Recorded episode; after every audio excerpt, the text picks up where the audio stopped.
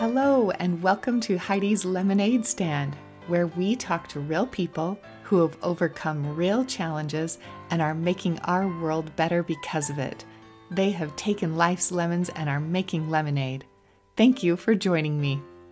Hi, Stefanie. Welcome to Heidi's LemonAid Stand. I am so looking forward to getting to know you, and I can't wait to hear your story. So, start out by telling me just a couple of little things about yourself. Thank you, Heidi. Thanks for having me on. So, I am married to the love of my life and the mother to my greatest teachers.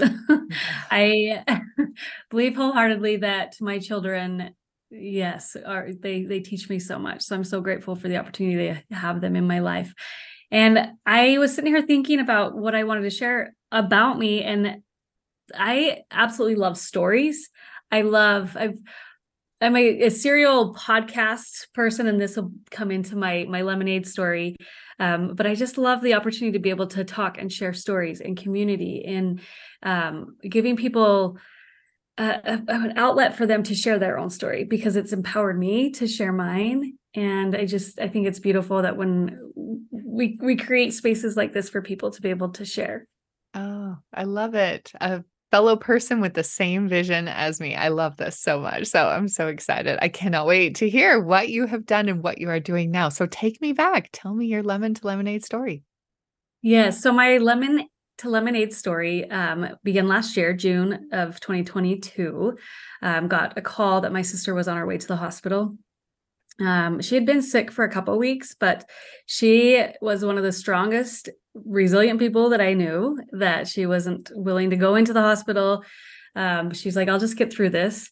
And um, finally, it took her her best friend to say, "This is not right. You deserve care." So they ended up calling a, a home health person, and and as soon as they walked in, they suspected bacterial meningitis right away, and ended up taking her by ambulance and she checked herself in and then by that night so within about five six hours she was in a coma intubated and we i was getting calls throughout the whole night of emergency procedures what do we need to do? You know this is literally everything that she could get to you know the life-saving measures. She was in a, an amazing hospital in california so they ended up getting her stable um, and i was able to go down there a couple days after um, she was in the in the hospital and was able to be by her bedside and um, she was in a coma for five weeks and um, ultimately she passed away. You know like to hear back to bacterial meningitis i remember being in a moment of like denial like i googled you know just quickly and then i'm like no big deal. She'll be fine. Just a little headache. Yeah not a little headache um and I, like i feel like that was a little bit of a protection mechanism for my own self to just be you know be like okay what do we need to do? Because that's my my natural nature is like okay let's fix the problem right? Um so being with her during those five weeks of you know this anticipatory grief of is you know we see some movements out of her. Okay she's coming back to us and then seeing nothing and you know getting um, responses from the doctors that you know what what quality of life is your sister willing to to accept? And i was like my sister was traveling the world. She had just gotten back from scotland. She just got her mba out in scotland. So her quality of life is is living to the fullest right of of being able to travel. Um, sitting by her bedside I, I one of the first couple days um, I asked her, you know, asked her, she's in a coma. Um, I do believe that we can speak to spirit and speak to people and that is part of the lemonade part of um, losing her. But I, I remember sitting with her and i said you know what sis? You get to choose. And whatever choice that you want to make i will be here through it all. Um, and or you know like whether you decide to stay or whether you decide to go i will be here through every moment of it. Um, I was so grateful to have the opportunity to be by her bedside the majority of the five weeks. Um, I had got laid off a month before, and it was just one of those fascinating like wow like i have the ability that i can be here and be very present with her. Um, and so you know we watched movies together. Um, i i remember a, a time um, a friend recommended some like binaural beats you know to that can help with because she had, had strokes. That's what ended up putting her in the coma. And so i'm like have her headphones in and we're like listening to beats. And then i just like um, picture my sister. My sister's like, Steph, what are you doing? I don't do that kind of stuff. What are you doing? You know, so throughout the experience, there was obviously the depths of the emotions of loss and and potential loss, but then there was these these beautiful nuggets from spirit, is what I you know call them these spirit stories of you know animals and and different things. Um, so ultimately, she did pass away what I realized through the experience, I was one of those people that was always like just love and light, you know, like just the focus on the positive. I had talked to her a couple weeks before she went into the hospital and she um, was really in a lot of pain. And I was like, oh, sis, it's going to be fine. Like, and it, I was driving. I remember the moment, like just busy and not able to be fully present with her. Um, and ultimately, what this experience taught me was that life can throw you curveballs. Life can throw you crap. and there can be pain and sadness and all of those things. It, it can take you to your knees. And just this toxic positivity that I was guilty of. Yes, there is good in things. Yes, there was beautiful moments in it. But what that experience really taught me is that people are hurting. And, you know, my sister was hurting for weeks. And if I would have and it's not a it's not from a space of the what ifs. It's okay what can i learn from this? And if i would have asked her more questions if i would have been present on that conversation and just said eh, something's really not right here. And so instead of staying in that space of the what ifs it's like okay i'm going to do things very differently now. I'm going to be present with people. I'm going to hear when they say like you hear people talking about a headache? Okay let's get let's find out what that headache really is you know like those types of things. I mean bacterial meningitis is very is rare but there's other things that could be happening right? So just getting very very present with people and actually listening and and being there. I remember having this aha that like the uh, old version of Stefanie would have thought like if I'm if I'm sitting in your sadness, I'm gonna actually take some of that sadness on myself. You know what you think, you create, and all of that stuff. And I was like, wait, no, I can actually sit with somebody in their sadness and I don't have to absorb it, but I can show them like compassion and empathy and being and you know going into the stories of giving people a space to just talk like not just always fixing oh what i wanted to really share was realizing that depths of the sadness and grief and how much in our lives we experience loss, not just the loss of a person, but transition in our life, marriage, divorce, kids, all of these things. And there's this underlying grief that is attached to those transitions that a lot of times we want to bypass. And I did it with my dad. He passed away in 2014, and it was like, oh, things will be fine. And I shoved it down. And realizing with my sister that I was being so present with the emotions of my grief and saying, no, I'm actually going to sit with you. I um, use somatic practices to really like honor the emotions that are coming through. Um, and I realized I was able to really sit with my grief and being a serial entrepreneur I, for the last 10 years, I was like, wait, I can support people in this, right? I can support people in honoring their grief. And so I launched a podcast. Um, it's actually in transition right now, and it's about moving grief and allowing people to tell their stories of grief. But around the year anniversary of her death, I was walking and I was talking to her because I talk to her all the time. And um, I was just like, I feel there's these canned responses of, hey, you know, t- time will heal all wounds. They don't want you to be sad. All of those. Yuck. And so it's that's not from that space, but it was from a space of how do I really, really want to honor you, sis? Like there's a beautiful story that I can be telling, but there is a part of me that is holding on to the grief because that grief is what keeps me connected to her. And the tears just started flowing. And I was like, wait a minute. Because I remember thinking, like, some people that grieve for years and years, and it's like that is that one connection that they have to their person, right?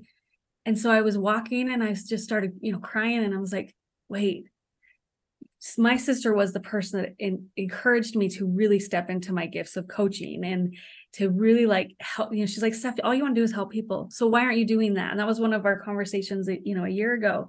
And I was like wait isn't it more empowering inspiring to honor her through actually be through living and through sharing the gifts? And the grief piece is part of my experience now. Like I don't know that I will ever get over an air quote get over the loss of my sister. But how do I transmute that grief? Because to me, grief is my my capacity to love. Like because I am grieving, I have felt immense love. Right? Grief to me is not a bad, heavy, sad thing. Um, but now, how do I get to really honor her um, by by living and inspiring other people to keep going and to keep moving through whatever life throws at them. Just keep moving through it. Um, and so that was it was like i said it was around the year of her anniversary and i was like okay okay sis i can do this i can do this. And um, it's only been a couple months and so i'm still squeezing those lemons and i'm still like adding the sugar and and, and working through it but i'm really really super excited to be able to hold space for people that have experienced this. This isn't the first person that I have sat with in transition in in, in passing of death. Um, and so I I just have this different outlook that it's not the end. It is a shift, it's a transition, it's a change in the awareness. And as long as I'm honoring the emotions that come with it, which sometimes are the hard, sad, deep stuff, um, I can still get through it and I can, you know, live in her honor, really. Wow that is quite the gift to be able to do that. And that is making that lemonade. But it is probably one of the hardest things I think people deal with that grief, grief for anything, loss, any loss, especially death. So, what is something that you can teach people now because of what you've been through? Really, the big thing for me was I felt the emotions instead of shoving it down, instead of um placating it or you know like okay you you've, you've got to show up right? Like i have kids but my kids get to see when mom is sad when mom gets is feeling like we were cleaning out my daughter's closet and we found some little dog ears from a, a memory with my sister and i just looked at her and we looked at each other and we just cried together because i don't feel like we as a society really honor that that grief it, it, it, deserves to move in us. And a lot of times that's through tears. That can be through anger. Like there's times where i've screamed into a pillow but being able to honor the emotions um and you know like just I, I call it moving the emotions. Okay i feel you. I see you. What do you want to show me? What do you want to tell me? And then also being able to honor that there can be a part in that same moment there can be a part of joy that i can imagine my kids laughing that i can imagine you know us on our our next adventure in my dream space and both of those emotions can exist at the same time hmm. I love that grief and joy exist at the same time. So that's something we cannot get our heads around. We're like, no, if we if we're happy or have joy, then we're showing our loved one that they didn't mean that much to us. Yeah. Right? We think that. Yeah, I had a um a moment while she was still in her coma where I said, "Jen, show me where you're at." And I saw her in a field of yellow flowers, like in a meditative state, and all I saw, she said, "I'm happy," and I was like, "You are happy." So I deserve to be happy too. And this also sucks. Like, yes, there's also parts of it that are really hard. Wow. Yeah, because you're looking at your future without her. Yes. So if you can think of her future of being content and at peace, then it can make you happy for her. Yes. Wow. So, what do you think about when people want to put time limits on grief? You know, I I want wish everybody would throw them away because, yeah. like I said, I don't ever I don't know if I will ever heal completely. Like life will grow, and there was a beautiful meme that I saw that you know grief was this ball and the jar grew around it, and that's what it feels like. Like, um, and, and I feel too that we are really awkward around grief in our society. We don't know how to support our friends and family that are going through it because our life still moves on. You know, like I remember standing outside the hospital in the middle of it, and I'm like, I hear all these cars driving by. I'm hearing an ambulance. Like people are still living while I am going through the hardest thing I've ever gone through.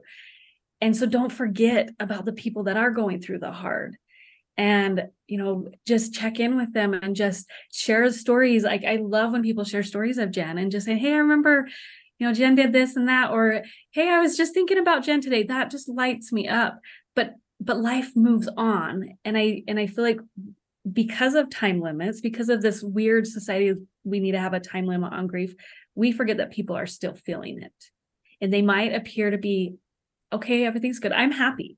Things are going great in my life. And there's also moments where I literally still am dropped to my knees because of the sadness. And so honor yourself in the timeline and also find find the, the the little nuggets of joy and the connections that you can have with them to keep going and i feel that the more we open up our heart to being able to feel and see spirit. And you know my dad and my sister come through birds animals all of the time. And i could chalk it up and be like oh yeah that's uh, you know I'm, my mind's making it up. But it brings me so much joy.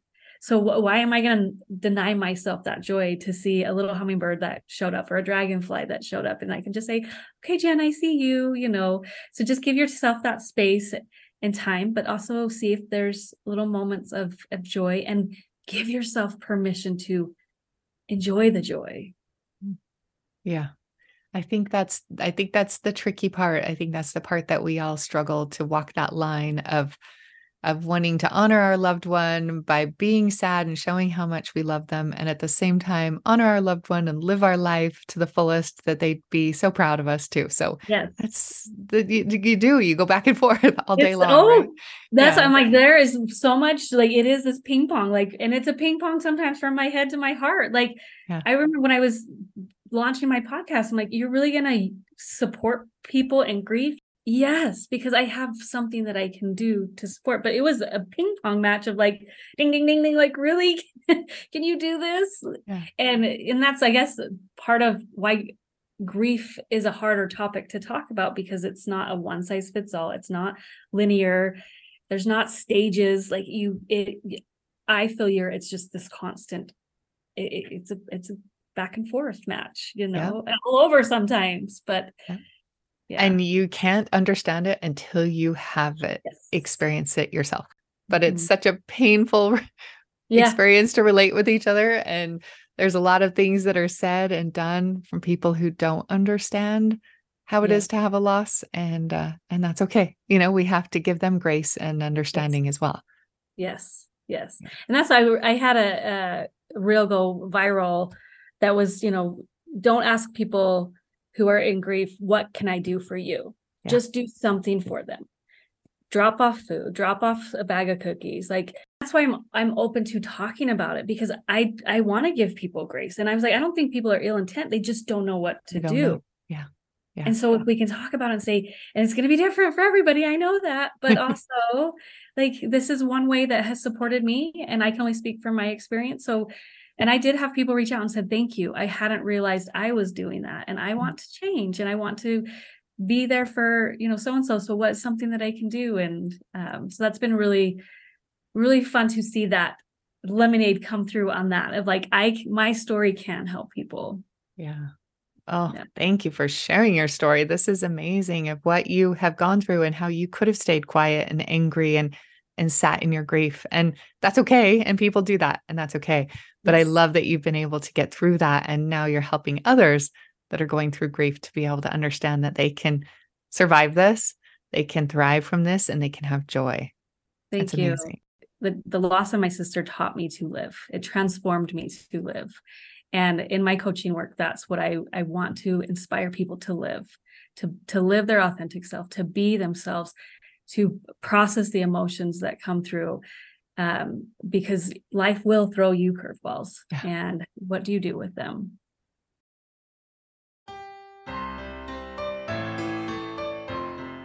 You're still here? Well, then enjoy this little outtake from that interview.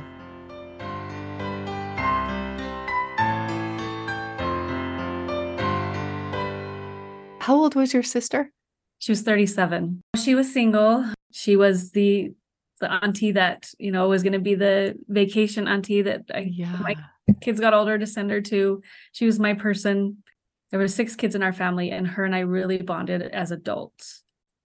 You can't ever plan to mm. go through something like that. No, and it just makes you appreciate everyone in your life, doesn't it? Kind of make you take that moment to go, oh my goodness, can I love and appreciate every single person in my life today? And it just makes you kind of reset yes. of like, nobody else leave me before I tell you how much you mean to me. Yes, 100%.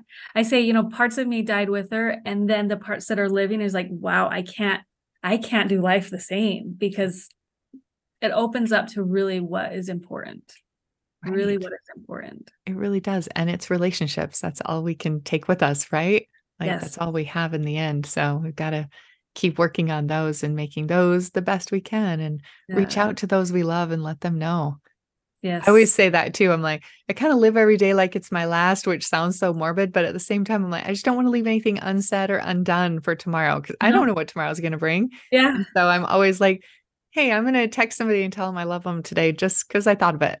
I don't want to put it off. Because you thought of it. Yes. Yeah. And it, what's fascinating, my sister, like, so that part of where I, I literally was when she was telling me, you know, I'm not feeling really good. I was like, eh, everything's fine, sis. You'll be fine she came to me in a dream weeks after she passed away and she forgave me and it was so important but i was like okay well i've got that forgiveness now that's not going to be in vain so when those thoughts come through when those people come through to check in i'm okay i don't know what i'm supposed to be checking in on but i you came to mind so here we are because. I didn't do that and yeah. i can't take that back and so instead of staying in the space of oh, I should have. It's no, okay, what can I do different? Oh, see, that is so healing right there because that living in the past and that should have, would have, could have kind of stuff is just going to eat you alive for your future. Yeah.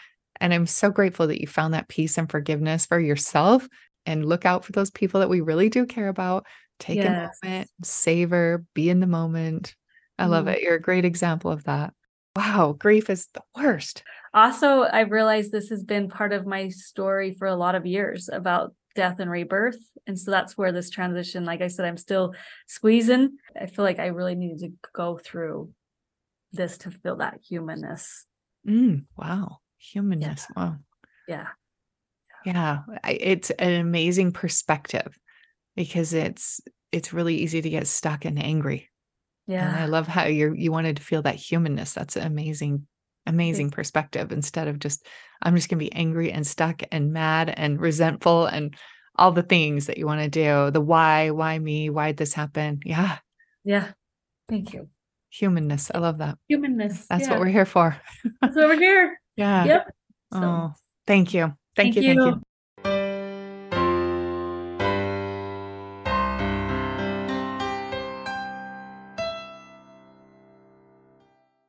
I have enjoyed spending this time with you. You might have a friend struggling with the same thing that we talked about in this episode that might enjoy listening to this too. So please share this episode because no one is alone at the lemonade stand.